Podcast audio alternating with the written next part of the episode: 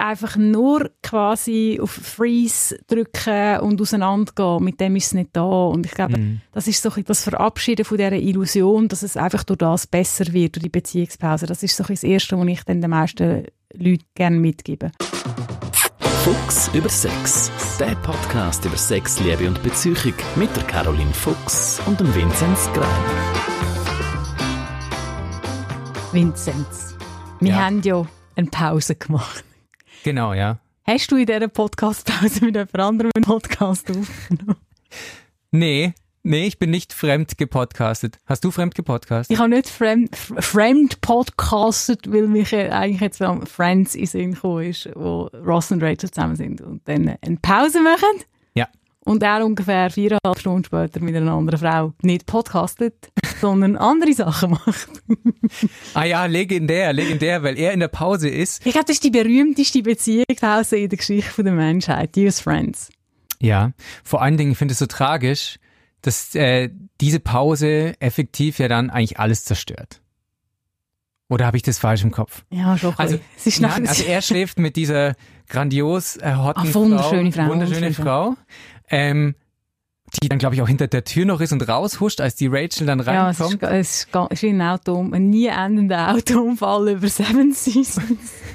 Und dann, ähm, ich weiß nicht mehr genau wie und das alles zu, zueinander findet, aber die Rachel weiß das ja dann. Also sie findet irgendwie Ja, raus. ja, ja, Genau. er, er, sagt, es er, sagt, genau. er sagt ihr dann. Und äh, dann ist eigentlich für sie das alles kaputt. Das ganze Vertrauen ist dann äh, zerstört für sie und dann war es das auch mit dieser grandiosen, tollen Beziehung zwischen Ross und ist sie wirklich so grandios und so toll gewesen? Nein, natürlich Wir nicht. können jetzt nicht über Friends reden. Ich würde, Nein. ich würde gerne, ich könnte schon. Aber wir wollen über Beziehungspause reden. Genau. Und weil wir eine Pause gemacht haben, ähm, heisst das, und im Sommer ähm, ein paar von den beliebtesten Podcasts gespielt haben, Genau. heisst das vielleicht auch, dass die eine oder andere Person da dabei ist, noch im Podcast, die uns noch nicht so kennt. Ähm, und darum haben wir gedacht, machen wir noch mal eine Vorstellungsrunde. Das ist Genau. auch lustig für die, die uns mega gut kennen. Und jetzt Genau. Also dann, Caroline, wer bist denn du? Erzähl mal ganz kurz. ähm, mein Name ist Caroline Fuchs. Ich bin studierte Psychologin und neuerdings auch studierte Sexologin. Ich bin Herzlichen nicht Glückwunsch Danke vielmals. Äh, noch die letzte äh, per Telefonkonferenz Prüfung im Lockdown gehabt. ähm, und in Kraft meiner beiden Studien ist das alles Lebenserfahrung? Ja, genau. was sie da beraten. Ähm, und seit jetzt dann bald acht Jahren mache ich die Sexberatung beim Blick, Mhm. bei der Blickgruppe, wo mir kann Fragen schreiben auf caroline.blick.ch, wo ich dann äh, hoffentlich auch einigermaßen vernünftig beantworte. Genau. Und seit zwei Jahren machen wir zusammen den Podcast. Haben wir, glaube ich, unser Jubiläum verpennt. Hast du, du hast es gewusst, ich bin das scheiße, ist was der so Jubiläum 12. oder 13. Juli. Ja, du weißt es 2008. sogar das Datum. Krass. Ja, und du hast nicht dran gedacht. Wie Also- stehe ich jetzt da? Genau, also ich bin der Vinzenz, ich bin, ähm, wie man hört, kein Schweizer. Ich habe ähm, Kraft meines Ideenreichtums Kraft, dass niemand anders im strategisch Genau. günstigen Moment da war. Genau, also äh, Kraft äh, des Schicksals. Nein, also ich leite das. Ähm, Nein, nachdem ich mich jahrelang dafür eingesetzt habe, dass der Vinzenz Partner mein Wunsch, äh, Vinzenz Greiner mein Wunschpartner für den Podcast ist. also ma magst du mich jetzt vorstellen? Nein, mache ich. Okay, also äh, Vinzenz, ich leite das Social Media Team beim Blick, das auch zugleich Podcast Team ist, genau, und äh, kümmere mich eigentlich seit Ende 2017 um die Podcasts und ähm, eben 2018 haben wir beide, Caroline, du und ich, angefangen. Ah, stimmt, du bist eigentlich auch ein bisschen mein Chef.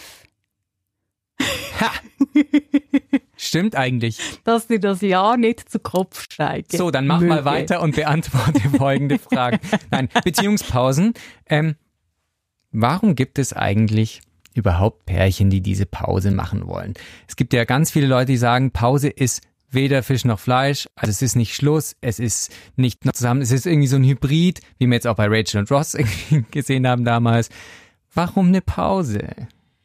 Ah, die Leute, die das bemängeln, die haben aber eigentlich recht. Und ich denke, die Idee, dass eine Beziehungspause könnte etwas sein, ist wahrscheinlich, kommt wahrscheinlich in fast allen Beziehungen vor, wo auch Beziehungskrisen vorkommen. Sprich, eigentlich praktisch bei allen. Ähm, so wie ich es erlebe, ist es aber in der überwiegenden Mehrheit der Fälle so ein bisschen Hilflosigkeit. Man hat sich in einen Sackgasse manövriert oder in eine sehr unangenehme Situation. Man weiß nicht weiter. Äh, man, äh, es ist irgendwie noch zu viel da zum Schluss zu machen, aber man, man, man will unbedingt aus dieser Situation, aus dieser Beziehungssituation raus.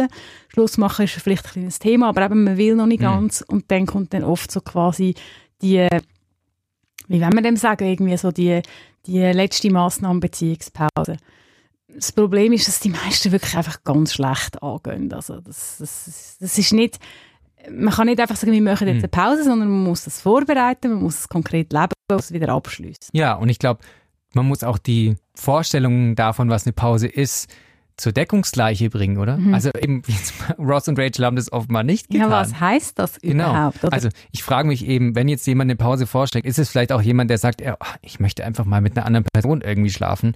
Oder ist es jemand, der nicht die Cojones hat, irgendwie zu sagen, okay, es ist vorbei? Oder ist es vielleicht auch einfach, hey, ich möchte einfach mal für mich sein. Es geht gar nicht um dich, es geht, mhm. ich brauche Zeit für mich, ich möchte auch keine anderen Leute sehen. Also es kann ja tausend Gründe haben. Ganz genau. Und man muss wirklich zuerst mal reingespüren in sich selber, was, sind, was verspreche ich mir von der Pause. Ja. Ähm, sieht das der andere auch so? Ähm, ist es wirklich, was heißt Pausen, oder? Ist es, ist es eine Kontaktpause? Das mhm. ist nicht das Gleiche wie eine Trennung auf Zeit. Mhm. Kann man aber beides herrlich unter dem Begriff Beziehungspause ähm, zusammenfassen oder dort reinpacken. Mhm. Ähm, und man muss Spielregeln dafür aufstellen und ich würde sagen auch eine gewisse Struktur. Weil ich denke, sehr viele Leute, die sich nach einer Beziehungspause sehnen oder mit dem liebäugeln, die haben leider auch sehr naive Vorstellungen davon, was das denn auslösen soll. Weil wenn ich ein Beziehungsproblem habe, das wir zusammen nicht können überwinden können, kommt es eigentlich so gut wie nie vor, dass einfach nichts machen oder, oder mm. auf Distanz gehen das Problem löst nichts machen und auf Distanz gehen kann ein hilfreiches Element sein. Mhm. Aber einfach nur ähm, quasi auf Freeze drücken und auseinandergehen, mit dem ist es nicht da. Und ich glaube, mhm. das ist so die erste, das Verabschieden von dieser Illusion, dass es einfach durch das besser wird, durch die Beziehungspause. Das ist so das Erste, was ich dann den meisten Leuten gerne mitgebe. Mhm. Und dann geht es wirklich darum, dass man schaut, ja, was, was sind die Spielregeln, genau. die zu diesen Bedürfnissen passen und wie, wie könnte das aussehen. Wenn da jetzt jemand in deine Beratung reinstolpern würde und sagen würde, ah, ich brauche eine Pause, mhm. was würdest du denn raten? Also was für Regeln sollte man sich denn geben? Sollte man vielleicht schon von vornherein sagen, es muss ein klarer Zeitraum sein zum Beispiel oder äh, und oder es, kein Sex mit anderen oder also wirklich was was für Regeln würdest du sagen sind da sinnvoll? Der Nachteil von der Offenheit und von der vielen Möglichkeiten ist wie so oft im Leben dann auch ein bisschen der Vorteil. Also man kann, hm. wenn man eine Beziehungspause machen möchte, äh, möchte. Man kann die nicht nur, sondern man soll die auch unbedingt sehr passgenau auf die Bedürfnisse von diesen beiden mhm. Leuten, die es dann wirklich auch betrifft, ähm, äh, zuschneiden. Ähm, ich glaube, Beziehungspause, wenn zum Beispiel äh, jemand geht in ein Austauschjahr, wenn eine Beziehungspause sollte dann vielleicht Sinn machen, aber man muss dann auch darüber reden, was heißt das denn wirklich genau. Übrigens nicht, dass jetzt alle, die irgendwie ins Austauschjahr gehen, müssen eine Beziehungspause machen. Das ist nicht gemeint, sondern das wird sicher anders aussehen. Wenn man ein Paar zum Beispiel während Wochen oder Monaten sehr heftigen Streit durchlebt hat mhm. und einfach nicht weiterkommt, auch dann kann eine, ähm, eine Pause unter Umständen äh, gut sein, weil man einfach aus der äh, Streitstruktur rausgeht. Ja. Distanz kann wirklich auch hilfreich, hilfreich sein. Du hast es wirklich genau gut gesagt. Man muss zuerst mal sagen, ja, sind wir noch ein Paar? Hm. Wenn wir noch ein Paar sind, dann können wir uns daran erinnern, dass die Spielregeln von unserer Beziehung, die in der Paarzeit gelten haben, in dieser Pause immer noch weiter gelten. Hm. Ähm, das ist in den meisten Fällen betrifft das ähm, Exklusivität, also hm. ob wir einander treu bleiben oder nicht. Ähm, natürlich eben, wenn man, wenn man andere Pausenbedürfnisse hat, dann muss man das auch wieder anschauen. Ähm, du hast vorhin noch so die Tour der Pause angesprochen. Genau. Also ähm, ist es sinnvoll zu sagen, okay, wir machen das jetzt vier Wochen oder sagen wir einfach auf absehbare Zeit einfach mal? Oder ist es eigentlich wichtig zu sagen, okay, man möchte ein ganz, ganz klares Zeitfenster dafür haben? Ähm, was ich den Leuten empfehle und anbiete, ist, dass sie in einer Woche muss funktionieren. Hm. Das heißt nicht, dass die Pause eine Woche geht und nachher ist sie beendet, sondern dass man zum Beispiel nach einer Woche einen nächsten Termin äh, vereinbart, wo man sich wieder sieht. Man soll beim Parameter, also die Umstände von dem Termin, schon vor der Pause klären. Das heißt, dass man zum Beispiel abmacht, wo treffen wir uns? Treffen wir uns für einen Spaziergang? dann geht genau eine Stunde. Das ist aber schon die erste Hürde, ja, was ist, wenn es an dem Tag mega, mega regnet und man irgendwie nicht raus kann oder so, sondern ja. meistens sage ich, trefft euch an einem dann ist schon wieder die nächste Frage, wohnt man zusammen, wohnt man nicht zusammen. Aha, ja, macht, macht ab, wo ihr euch trefft, trefft euch für genau eine Stunde. Die Treff, das Treffen ist strukturiert erzählen euch, wie es einander geht. Vielleicht jeder redet 20 Minuten, erzählt er von sich. Und 20 Minuten muss man vielleicht organisatorisches klären, wie eben Post austauschen oder irgendwie, keine Ahnung, vielleicht mm. muss man irgendwie Betreuung vom Hund regeln, was, was, was weiß ich. Mm. Mm. Ähm, und dann kann man sagen, wir, gehen noch mal, wir machen noch mal eine Woche weiter. Mhm. Das Gute an dem Ganzen ist, man hat eine Struktur, man geht nicht einfach auseinander und das ist, kann extrem schlimm sein, weil vielleicht sind sich ja auch nicht beide einig, oder? Wenn ich quasi mhm. weiss, ja, ich jetzt nie mehr für irgendwie x Monate oder so. Also, und eine Woche ist auch irgendwo durch einen überschaubaren Zeitraum. Es gibt aber trotzdem, ist es genug Zeit, dass man wirklich sich voneinander ein bisschen lösen kann. Es ist, mhm. es ist mehr als einfach nur eines Schlafen. Mhm, und ja. Man muss aber sich auch bewusst sein, dass es manchmal äußere Umstände gibt, die einen anderen Rhythmus vorgehen oder einen anderen Rhythmus sinnvoller macht, macht und die soll man selbstverständlich berücksichtigen. Also mhm. es, ist, es, es, ist auch da wirklich ein Ausprobeln. Ich glaube, ähm, es, äh, ja. Mir, ja, wenn ich kurz rein, wenn ich reingrätsch, ähm, ist, muss man vielleicht auch einfach mal einen Schritt, ähm, noch mal einen Schritt ähm, rückwärts machen oder beziehungsweise nochmal weitergehen. Ähm, und warum will ich eine Beziehungspause wirklich von Anfang an.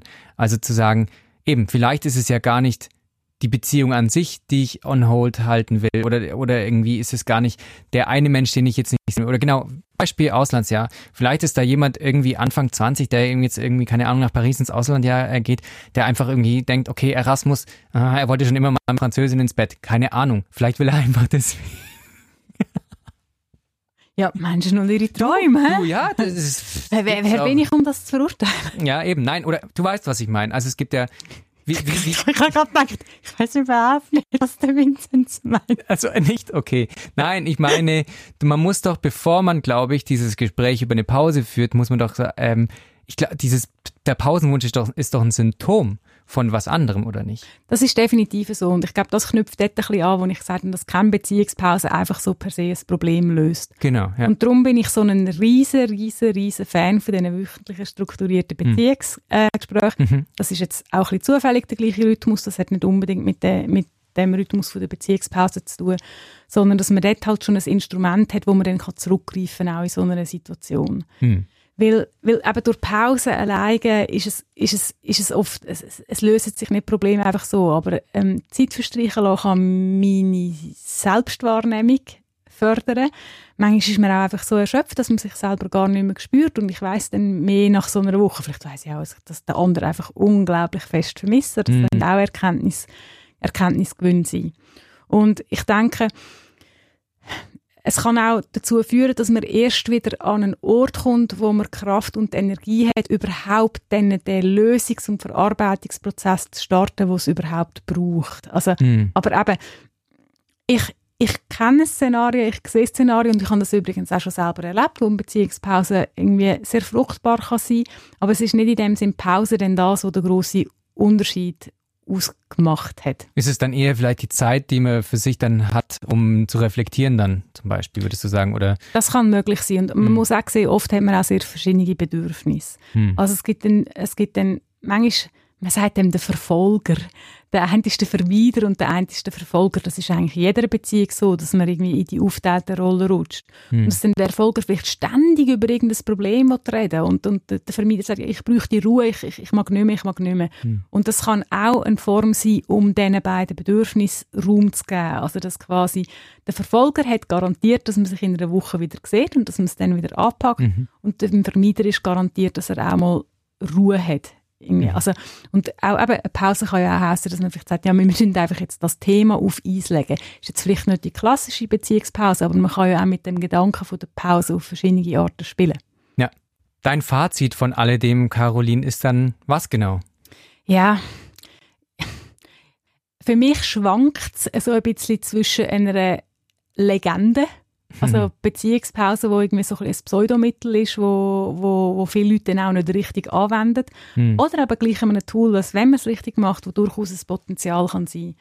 Ähm, es ersetzt keine Beziehungspflege, Es ersetzt mhm. keine wirkliche Problemlösungsstrategie, die man sich sonst muss erarbeiten muss, ähm, sondern es kann eine Intervention sein. Und wie bei allem im Leben ist es halt so, wenn man die einen Bereiche kann kompetent managen kann, dann kann man auch den kompetent managen.